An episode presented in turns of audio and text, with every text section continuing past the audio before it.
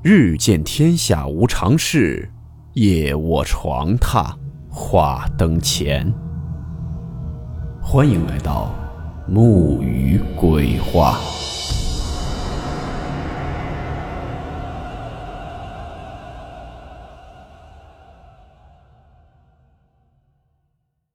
大家好，我是木鱼。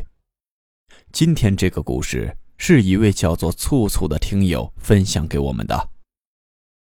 故事名称：屋顶的佝偻人。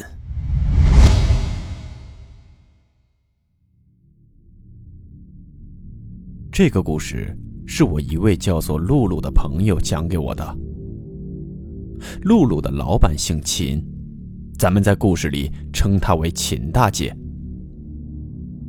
秦大姐是广西人，广西省防城港市东兴区。东兴这个地方离越南非常近，是和越南的交界处。秦大姐的祖籍是越南，以前越南战乱，秦大姐的爷爷逃难来到东兴，然后就在东兴的一个小村子安了家了。当然，秦大姐家以前不姓秦，后来来到东兴以后改的姓。秦大姐从小就是在东兴长大的，家里的兄弟姐妹们很多。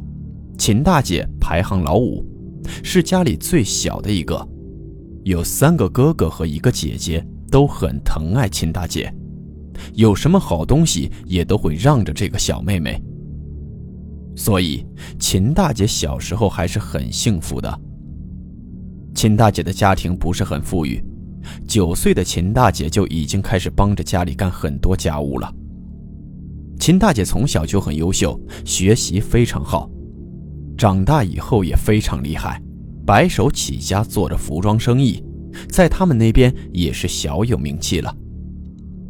露露也是秦大姐公司的一名老员工。公司成立五周年的时候，秦大姐请所有的员工全部到家里吃饭。请客吃饭的时候，她讲起了她以前的一段匪夷所思、惊心动魄的恐怖经历。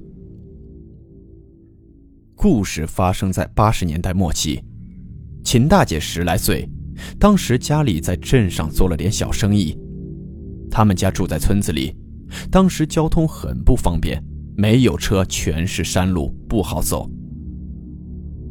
他爸每天天没亮就从村子里推着个板车去镇上摆摊儿。那一天，他爸推着车子走了也就不到二十来分钟，他妈看到钱袋没带。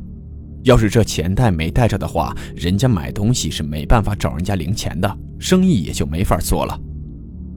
他妈就叫醒还在睡着的秦大姐和她三姐，趁着他爸应该还没走远，就让他们赶紧去追。三姐拿上钱袋，领着小妹妹就追他爸去了。当时是四点多钟，天还很黑，一个人的确也有点害怕，就喊着妹妹，俩人做个伴儿。两个小姑娘就一起出了门了。踏着茫茫夜色，俩人在路上也是说说笑笑，奔着村子外走。村口当时有一个晒谷场，晒谷场旁边有几个库房。广西种植的比较多的，大部分都是水稻，谷子收起来以后得晒几天才能脱谷皮，所以每个村子都会有这么一两个晒谷场。就当这姐俩走到村口的晒谷场的时候，秦大姐就看到那仓库顶上有什么东西在动。四点多钟，天还特别的黑，秦大姐最开始是用眼睛的余光看到房顶上有什么东西在动，接着就抬眼瞥了一眼。她这一看，整个人就愣在了那里。就看到那库房房顶上站着一个人，看不清楚这个人的脸。这人弓腰驼背站在房顶上，几乎是九十度的大罗锅，头微微抬着，但是看不清楚脸。在库房顶上一点一点的往前走，步幅很小，而且走一步一点头，走一步一点头。头是朝着俩姑娘的方向。秦大姐看到这一幕，当时吓得就呆住了。三姐倒是没注意到，还往前走着呢。走了两步，发现秦大姐落在后边了。她回头一看，秦大姐的表情都变了，结果就顺着秦大姐的目光看去，她也看到了那个人，当时也懵了。姐俩都知道，这库房房顶的结构全都是用的那种石棉瓦给搭起来的。石棉瓦这东西特别软，这种房子的房顶别说站人了，上去一只小狗都容易踩塌，禁不住压的。姐俩是瞧得真真的，凌晨四点多，石棉瓦上有个人在来回走，姿势很奇怪，一走一点头。而且，正朝着俩人的方向。秦大姐觉得全身的血都凉了。当时跟这人的距离大概也就三十来米。这人走路点头的同时，嘴里还发出了响声。一走一点头的同时，嘴里便发出了咯咯咯的响声。走一步咯一声。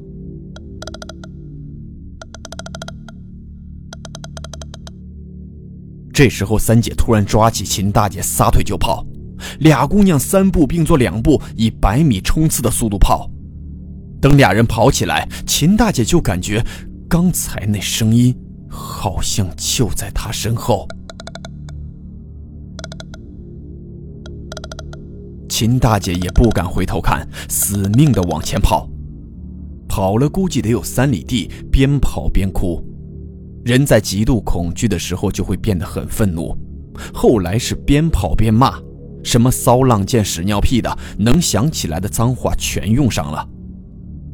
跑过前边的一个弯道，刚好看到推着板车的爸爸，俩人这才敢降下速度，小跑到爸爸跟前才敢停下脚步。俩人连吓带累，一屁股直接坐在地上了。父亲刚想问：“你们怎么来了？”结果一看俩人的表情，父亲就知道肯定出事了，赶紧问三姐怎么了，是不是家里出什么事了？俩人呼呼喘着粗气，喘了半天才缓过来。缓过来以后可就哭上了，抱头痛哭。父亲一看，心里就更着急了，当时就打算折回家里了。三姐这才带着哭腔说：“家里没什么事儿，是我和小妹在路上撞上脏东西了。”然后三姐就从给父亲送钱袋到村口遇到那个东西，后来遇到父亲，一五一十的全讲了。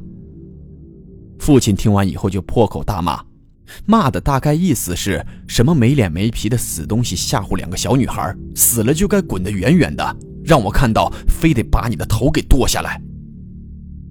骂了半天也没听见有什么动静，父亲就赶紧安慰俩女儿说没事了，没事了。你们俩都跟我去镇上摆摊吧，今天咱早点回去，免得你妈妈在家担心。俩人到了镇上以后，感觉浑身没劲儿，一早上连跑带吓的，三姐连帮爸爸收拾东西的力气都没了，秦大姐更是坐在那木头墩子上一直没起来，而且俩人还一直咳嗽，浑身冒着虚汗。秦大姐回忆说，当时只感觉头晕眼花。父亲赶紧问俩闺女怎么了，哪儿不舒服了？当时俩人已经说不出话来了，面色发白。父亲赶紧叫了辆车子送到了附近的医院。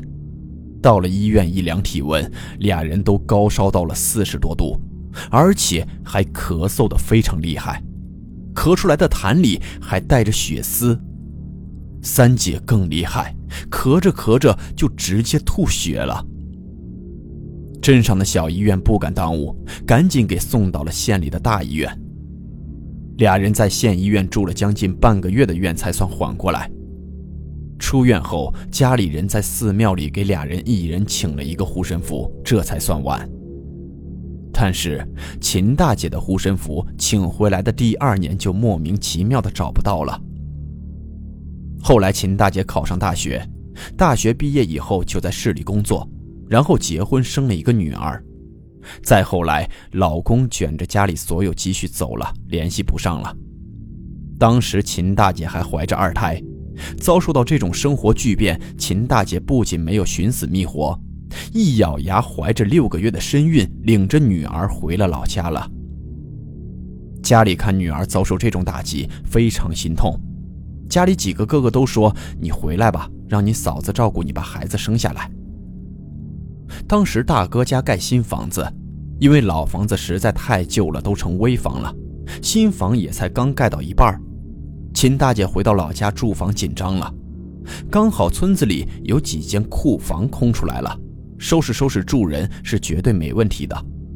就打算给人家打个招呼，在里边住几天，等大哥家的新房子盖好以后，有地方住了再搬进新房子。跟人家打了声招呼，人家也说没问题，空着也是空着，然后就搬进去了，先将就着住几天。房间收拾的还很干净，还给弄了台电视机、两个大衣柜。村长也很善良，还给弄了一条看门狗拴在门口了。秦大姐很感动，也就这样住下了。打小秦大姐就吃苦惯了，没觉得这样有什么问题。秦大姐的母亲也经常来陪着，娘儿俩没事也常聊聊天，每天也按时送饭，一直都挺好的。有这么一天晚上，母亲刚走，外边就下起大雨来了，雨下得非常急，跟瓢泼似的。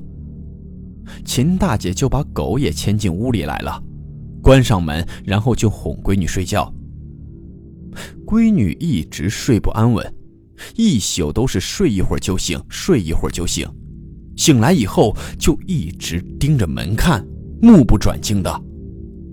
秦大姐就纳闷这是怎么了？问闺女，闺女也不说话，盯着看累了，闭眼就又睡，醒了起来，接着又盯着看。反反复复不知道多少次，一直折腾到后半夜。秦大姐觉得不对劲了，发现每次女儿醒来盯着门口看的时候，那条在门口的土狗也盯着门口看，俩耳朵立着，俩眼睛跟女儿一起盯着外边。过一会儿，大女儿跟那只土狗又几乎同时低头继续睡，好几次都是这样。秦大姐当时就觉得有点反常，伸手把屋里的灯就拉开了。一看时间，凌晨四点多钟。这时候女儿又醒了，她扭头往门口一看，那条狗也醒了，抬起头，立着耳朵，死死地盯着门口。可是这次不太一样了，秦大姐非常清楚地听见那条小狗。忽然发出了低沉的呜鸣声。再瞧女儿，小姑娘这会儿是想哭不敢哭，特别委屈、特别恐惧的表情。秦大姐当时就问：“闺女怎么了？怎么不睡觉呀？”结果那小姑娘奶声奶气的说了一句：“妈妈，刚才有人想开门，手从外面都伸进来了，你没看见吗？”一句话让大姐毛骨悚然，当时觉得身后跟过电一样。就在这时候，门口的狗突然疯的一样，俩爪子扒拉门，嗷嗷的大叫。这时候女儿又说：“妈妈，那手又伸进来了。”大姐就看到那土狗呲着牙，像是咬什么东西一样，但是咬不到。这时候大姐就喊了一句。谁这么缺德？大晚上欺负我们孤儿寡母，算什么东西？秦大姐突然就想起来了很多年前，当时在晒谷场房顶上看到的那个东西。秦大姐当时想，那几间库房不是都拆了吗？这不是后来盖的吗？这时候，就听到外边下着的暴雨声中，夹杂着一种很清楚的声音。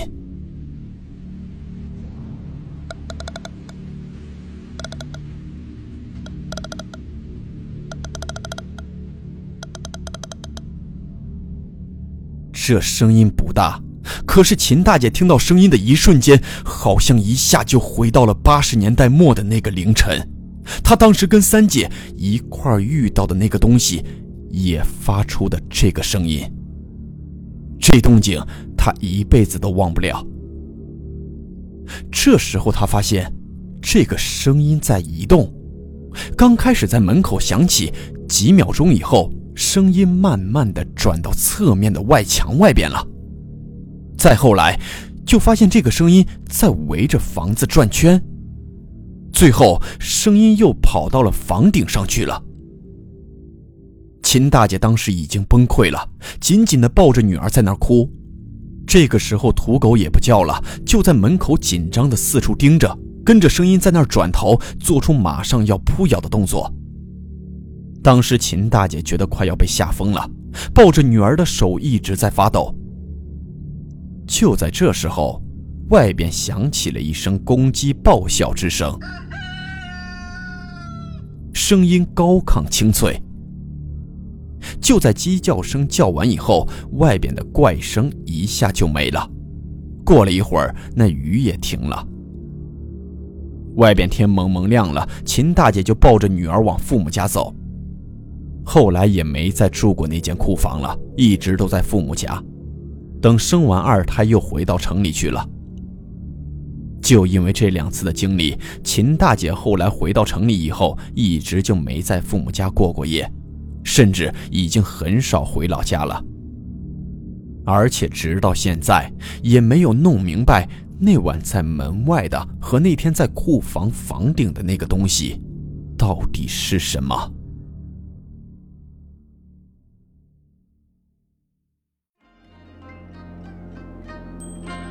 好了，我们今天的故事到此结束，祝你好梦，我们明晚见。